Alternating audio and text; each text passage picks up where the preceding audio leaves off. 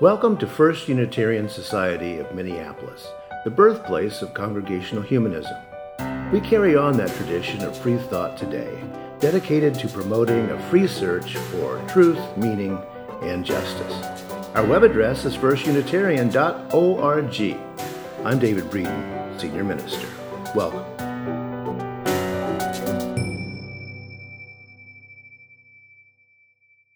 Today, we're going to do things a little bit differently than we usually do, in that our talk is going to be divided among us. And we have a two minute timer that we're going to be using uh, to, uh, for answers, just so, you know, I mean, you know, we, we want to be out of here sometime today. So um, no, we, will keep it. We'll keep it managed. I, I promise. And uh, we will be using some slides. We have three different uh, questions that we're going to be asking, and uh, we have a couple then of uh, a couple of uh, of illustrations as well. One being a very young Martin Luther King that I, that I think Kelli's going to talk about. Uh, the photo that you're going to see is right after the victory uh, uh at the, uh, the bus boycott, which was uh, his first victory and really brought him to national prominence. Um, and uh, a very young guy. But uh, you may or may not know that his first ministry was two blocks from the Alabama state capitol. So he was uh, very much uh, immediately thrown into uh, a leadership position in, in Montgomery, Alabama. So, shall we go to the first question, which I think yeah. Rev Jé is going to ask? Yeah, I, I think. Um, I think one of the first questions I would love to ask y'all um, as we get ready to get started here is um, what is urgent? And how does, what does fierce mean to you? Yeah. Well, some of you know. Do we have the two-minute timer, or just going to watch me here? There, no, you. We yeah, got the two minutes. You're starting. Oh no! Ah, well, uh, many of you do know that I grew up in, uh, in the South. I was living in Louisiana uh, when Martin Luther King began uh, working against Jim Crow. Uh, so for me, anyway, this has been a, a long-term engagement with civil rights uh, as being a poor white kid watching all these years. Now, the thing that, in terms of fierce urgency, um, it shouldn't be that we're going into the third generation, the third generation people since Martin Luther King's message to us. That's too long. And I, for one, am fed up with racism as being kind of the basis for American thought. It's time for that to stop. That's my fierce urgency. Well, you have a whole minute and 14 seconds left to go, and so you've left me plenty of extra time. Come on. You've ceded your time to me. Um, thank you for that question, and I, I think that phrase, the fierce urgency of now, feels especially resonant to us in this moment when everything seems to be going to hell in a handbasket. Um, uh, and so there's a lot of urgency and a lot of fierceness right now. Mm-hmm. Uh, and, and everything feels like it's on fire. And so, where do we, how, how do we get a hold of that? Mm-hmm. Um, you all did not fix that while I was gone. Um, oh, darn! Yeah. You know, that's okay. We'll, we'll, uh, we'll keep working. I think what feels uh, urgent feels counterintuitive mm-hmm. a little bit to me and, and it is urgent that we listen and soften mm-hmm. and practice humility um, in the face of uh, the, the dramatic changes that are happening in our world. We are in a liminal time mm-hmm. uh, between what, how we have known the world to be and how it, living in this apocalyptic time of what is coming. And so my impulse is to, oh my God, I've got to do something right now. Mm-hmm. And actually, what serves us, what serves me better is to soften, to quiet, to listen, to the voices of people who have a different kind of experience, who are calling me to something different, who are not saying, Kelli, what's the answer? Mm-hmm. Um, people who live with oppression, I live with privilege, and people who live with uh, significant oppression are not asking Kelli what's the answer and what we should do. My the fierce urgency for me is to listen to what other people are calling me to do. And what they're calling me to do is get a handle on um, uh, white supremacy culture, uh, on thinking that I know all the things, mm-hmm. on feeling, I think actually urgency is a quality of white supremacy culture mm. in the way that we practice it. And so uh, humility and listening and softening is is actually, I think, one of the things that's urgently needed from people who look like I do. That's, that's my thing. Oh, time. Thank you. Yeah, I, I think, um, and I just want us to also notice like the charge and the tone in which, you know, our two ministers operate, right? David gives us this charge to put forth, to have us think, and so, we're, so we are charged to do something. And Kelli is bringing us as, as social justice, social justice is so alive a lot of times when we think of activism, it's normally out. And to have your response be about this idea of listening and softening is so different than how we think of how activism actually takes place. But it actually works in the listening, right? And so there's these two dynamics. And sometimes we have to, in ourselves, we have to compartmentalize to say, how am I best equipped? Am I the one that is ready to go out, or do I need to reserve um, and go in. Um, you know, so I, I, I know, uh, David, you, I thought you had a question or something too. I do have a, a question, brewing. and my question is, where do we start? Well, take um, it away, Kelli. I, I, as we talked about in our preparation for this moment, uh, I had a little critique for the question.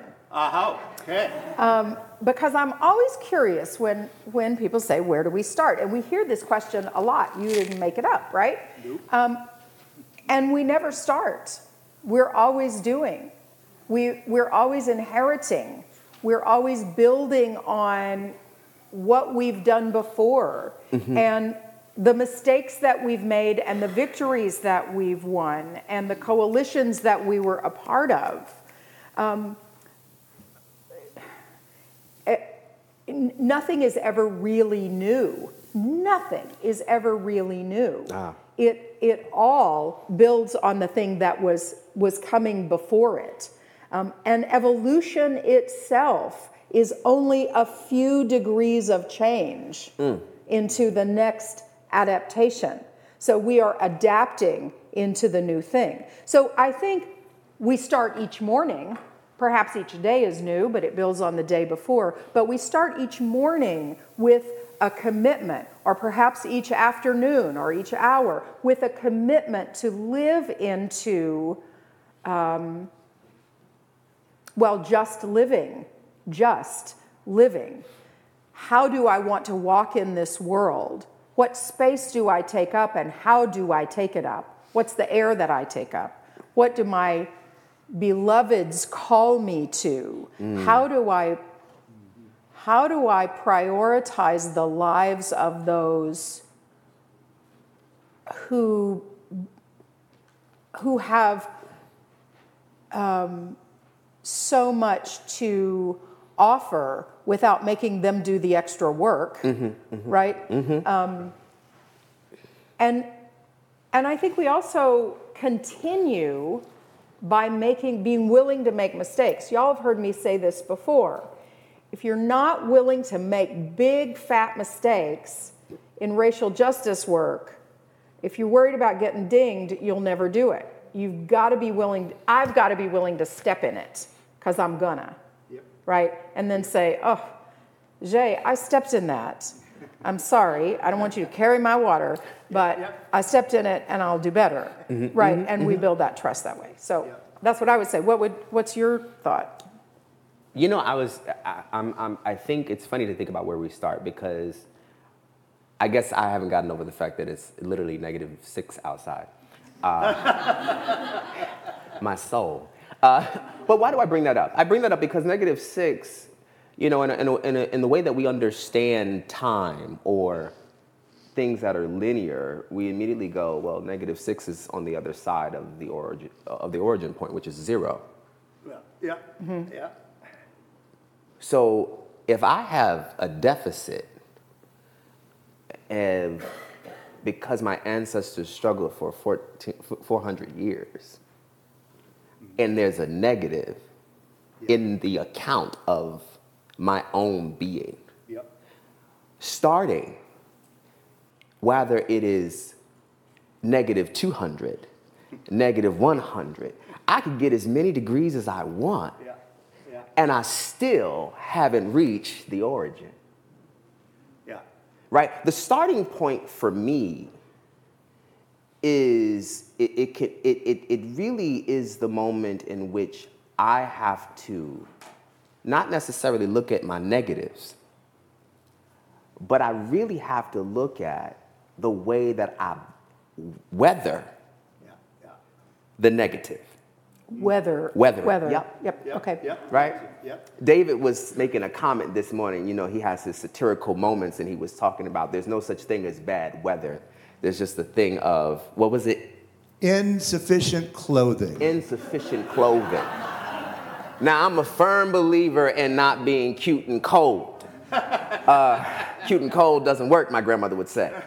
Uh, and so it is important to realize as, as, as my, within my own human capacity and my own boundaries and not allowing for my, all the conditioning that I see, how I weather myself is based off of how equipped I decide to be. Yep. Yep. So I ask us today, when we look at ourselves as a congregation, look at how we are equipped. Who do I have that can cover me? Who do I have that can bring me in?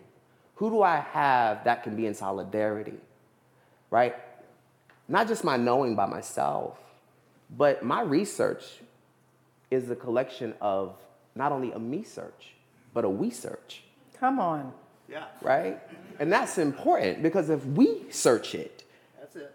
right, it's not just my experience alone, it's our experience together. I know I'm at time. I won't. Yeah. You know, the, uh, um, a, a great theologian, uh, uh, African American theologian, Pam Lightsey says, if you stick a knife six inches into my back and pull it out three, that's not positive. Right. There you go. Yeah. Yep. I, I want to just say that I'm, I'm looking at the chat as we're going, and, and uh, if it's okay, I'll, I'll say that Yvette, um, I see you, Yvette, says we start by acknowledging the privilege that this primarily white congregation has, and we call it out. I think privilege uh, is a can be used as leverage. It doesn't have to be. I, you, I, I'm in the no shame game, as I've as I've said before, and we don't have to be ashamed of privilege, but we do. We we are. Um, we should use it for good. How do we use it? That's the big question about privilege. How do you use it? Right? How do you use your intellectual rigor? You could use that for good or ill. How do you use your uh, exquisite talent? You could use it for good or ill. Uh, any one of us, we can use our our talents or our privileges for good or ill, or you know, just kind of be neutral about it. Oh, I just go on Yep. about it. But when we use it as leverage for good, um, and I think that is what we do. I think our social justice program does that. I think we'll do that in in gathering people for our our water conversation today, which is inherently connected to anti-racism um, because we are trying to protect Minnesota waters for all the people. And as we know, climate justice, climate injustice falls most um, impactfully on people who have economic insecurity, right? And so all of the different racial, all of the different justice issues can be u- viewed through the re- lens of oppression, anti-racism and anti-oppression. So, Yeah. is it my turn for a question? It's your turn. Okay. Ooh, I love these new microphones. We've got these fancy new microphones. They're so nice. I've been doing uh, in my in my absence. I, I have been doing some uh, leadership uh, courses, and one of the leaders that I've studied is um, Howard Thurman, uh, a, an American theologian, and uh, he was known as Dr. King's soft place to land.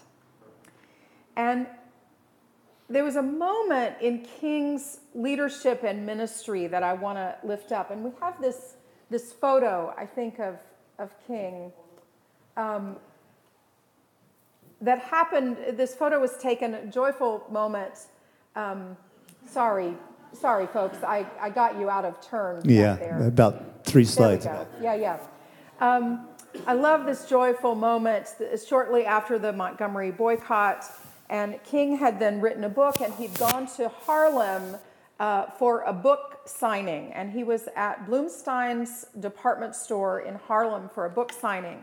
And a woman who had um, a profound mental illness came up to the book signing and stabbed him with a letter opener. Speaking of stabbing, stabbed him with a letter opener. And, um, and it was very, very close to his aorta. And King spoke about this moment in his last speech uh, right before he died and said if he had sneezed, he would have died. That's what the doctors told him. If he had sneezed, he would have died. And he made that speech about, I'm so glad I didn't sneeze. Mm-hmm, mm-hmm. Anyway, he's recuperating at a hospital in Harlem. And, and he's recuperating well, and he's ready to get back onto the civil rights trail and do his work. And Howard Thurman comes to him and says, Don't go back out yet. Don't go back out right into your work yet. Take some extra time. Mm-hmm. And this was the only time in King's leadership and ministry that he took a sabbatical, so to say. He didn't write, he didn't speak, he went inward. And Thurman invited him to ask, Who are you now and who are you called to be? Mm. And, and that was an important turning point in King's ministry and leadership.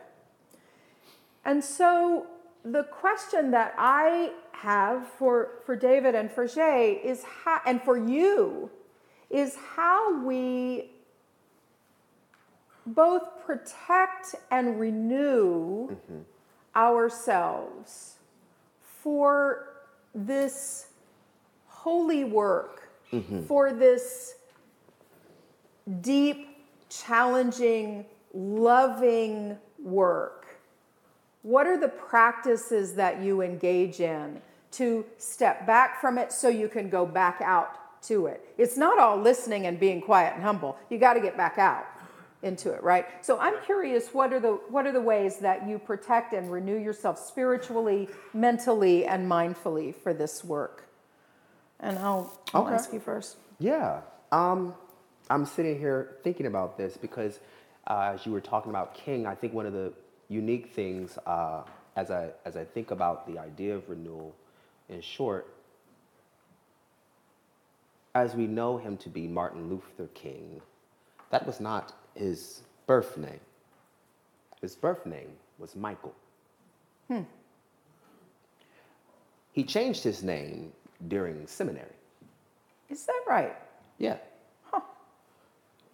So he knew something had to be renewed. And the reason why he chose this name is because he understood the Protestant leader at the time, uh, back back then, that most theologians would study was Martin Luther, and so Martin Luther was a changer, right? Uh, moving Catholicism out of the way for people and creating a whole new movement. Well, this is what he does. He finds a way to connect his ministry to this name while in seminary something had already been renewed. And so I, I, I go to the name changing because when I think about my own experience, there's a great hymnal that sa- a great spiritual that says, "Change my name." Talks mm. about change my name, And there's this renewal process that when I look at what my name holds, when I look at what my name holds, when I think about the character and the integrity I seek to operate in, or when I think about the way in which my inherited worth is attached to who I am, I am so interested in constantly being renewed and protect myself by naming myself and naming my freedom. Right? And so when he names himself, giving himself a new name, he is able to name his freedom. Mm. That is the moment of rest. That is the moment of restoration. And for me, it is the same thing. The naming for me, to be able to name my freedom, is, is that probably through the arts. It, it happens when I am dancing, it, it happens when I am sharing in song. It, it happens because I'm able to name my freedom. Mm. Beautiful. Mm. Thank you. Lovely, lovely, lovely. Well, we, we were, were talking about this, how we were going to do today all week. And so my response, as it almost always is, is I um, started writing poems about it. So for me anyway, you know, going into my head and writing um, is my my hidey hole, my secret place, my you know batteries that I that I hook up to. Um, as a matter of fact, I thought about being uh, a contrarian and only reading the poems that I, that I wrote this week when you ask questions. But I decided not to do that because, you know, that's carrying it too far. But, but yeah, for me anyway, I mean, when, when I see another murder, I write a poem about it. You know, I wrote a poem the other day uh, about, you know, uh, another black man dead, mm. you know, you know, because that's not news. And that's the problem right? It's not news, and that's a problem, and that's and we have to keep ourselves alive in some way, spiritually and mentally, to just to walk out the door again, because you know, uh, you know, a worldwide a worldwide known lynching occurred three miles from here, right? So we live in a we live in a, a very important place to talk about this. Mm-hmm. You know, but we got to keep talking. It, it, it ain't just today. Now I know I'm getting the slides out of, out of order, but I do want to flip over to the little one that I put added in about uh, about uh, Jé here because I want to mention this as a way of grounding us uh, to what we're doing today. Um, last year I was at the uh, Martin Luther King celebration on Monday uh, in Atlanta, Georgia. Um, and uh, that was, you know, that was quite a thing. And of course, uh, I was listening to one of King's daughters talking. And she kept saying, the real king. we got to go back to the real king. Mm-hmm. Now, here's the reason I say that with this is this. Uh, among us here today, we have a Martin Luther King College of Ministers and Laity inductee in Jé. Now, I don't know about you, but for me, that's about the highest honor on earth is to be named into the fellowship of Martin Luther King. And it's hmm. because Jé is carrying the real king, not hmm. the white liberal one that didn't upset things. Come on. Right? And whenever you want to think about what do we do, need to do now, I invite us to go ask Jé, not Martin Luther King, who died in 1968, because it's different problems. Now, had he lived, he would have been dealing with some serious problems here. Uh, I mean, as we know, he got unpopular as soon as he started condemning the Vietnam War. You probably know that he had a less than 30% approve, approval rating, even among African Americans when he was shot. That's right. That's important to remember. I, I remember so well. Oh, yeah. No, no, no. Go. I was just going to say also, it's really important for us to not try to separate King from his Christianity. That's true. We can often be anti Christian and anti theist, but we dare not separate King from his yes. Christianity. Yes. Yes. It was the center yeah. of who he was. Yeah. And so I, that's a good caution for me. To, yeah, he was two things that we that we forget about easily: Christian, uh, Black Baptist Christian, which is a very specific thing, and he was also supported by the unions in the U.S., and we forget about that. In our Trump era, you know, with when we talk about poor whites and, and all of that, we, we, we forget that when he was alive, he was being supported by poor working class Americans. When uh, the news that King had been shot went through the factory where my dad worked, the Boilermakers Union, steelworkers nowadays, they walked off the job. Everyone in the factory walked out and came home. I remember my dad picking me up uh, and putting me on the washing machine and saying, They killed Dr. King. Everyone left. And, and, the, and we, we forget the, the finances were coming from the, the Christian churches and the labor unions. How we get back to that is one of the things that obsesses my, my, my. me because we lost it. We lost it. I want to say something that that we are uh, a couple of things that we're trying to do here. Um, we are trying to restart our moving toward equity work. So if you are interested in getting involved in our moving toward equity work, would you please reach out to me and let me know? I am eager to talk to you about what your interest is.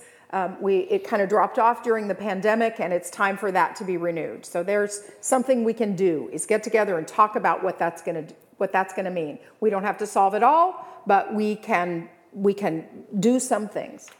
The other is in February we will have Lena Gardner here from Black Lives Unitarian Universalists, BLUU, and she will be here speaking on I think it's February 17th. I'm not looking at the calendar right now.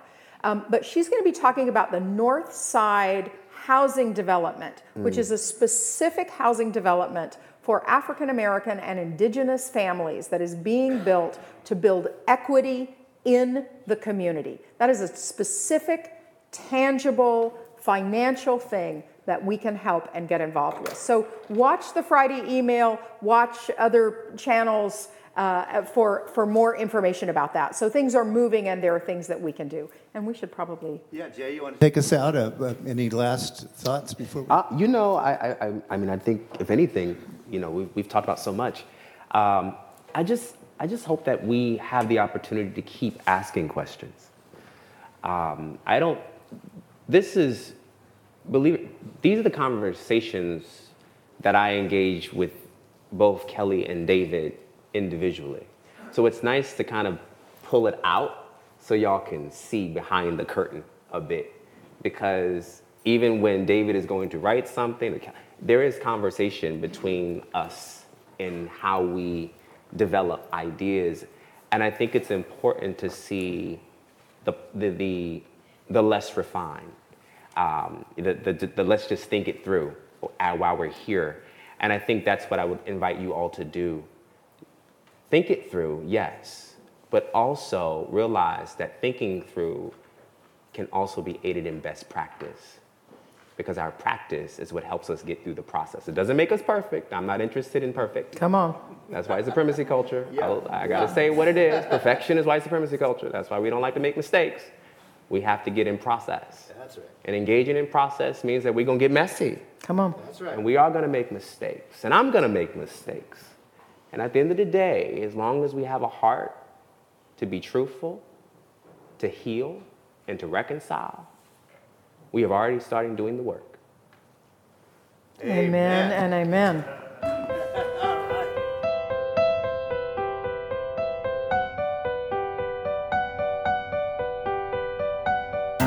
Thanks for listening. You can find much more about humanism and what's happening at First Unitarian Society in Minneapolis by visiting our website at firstunitarian.org.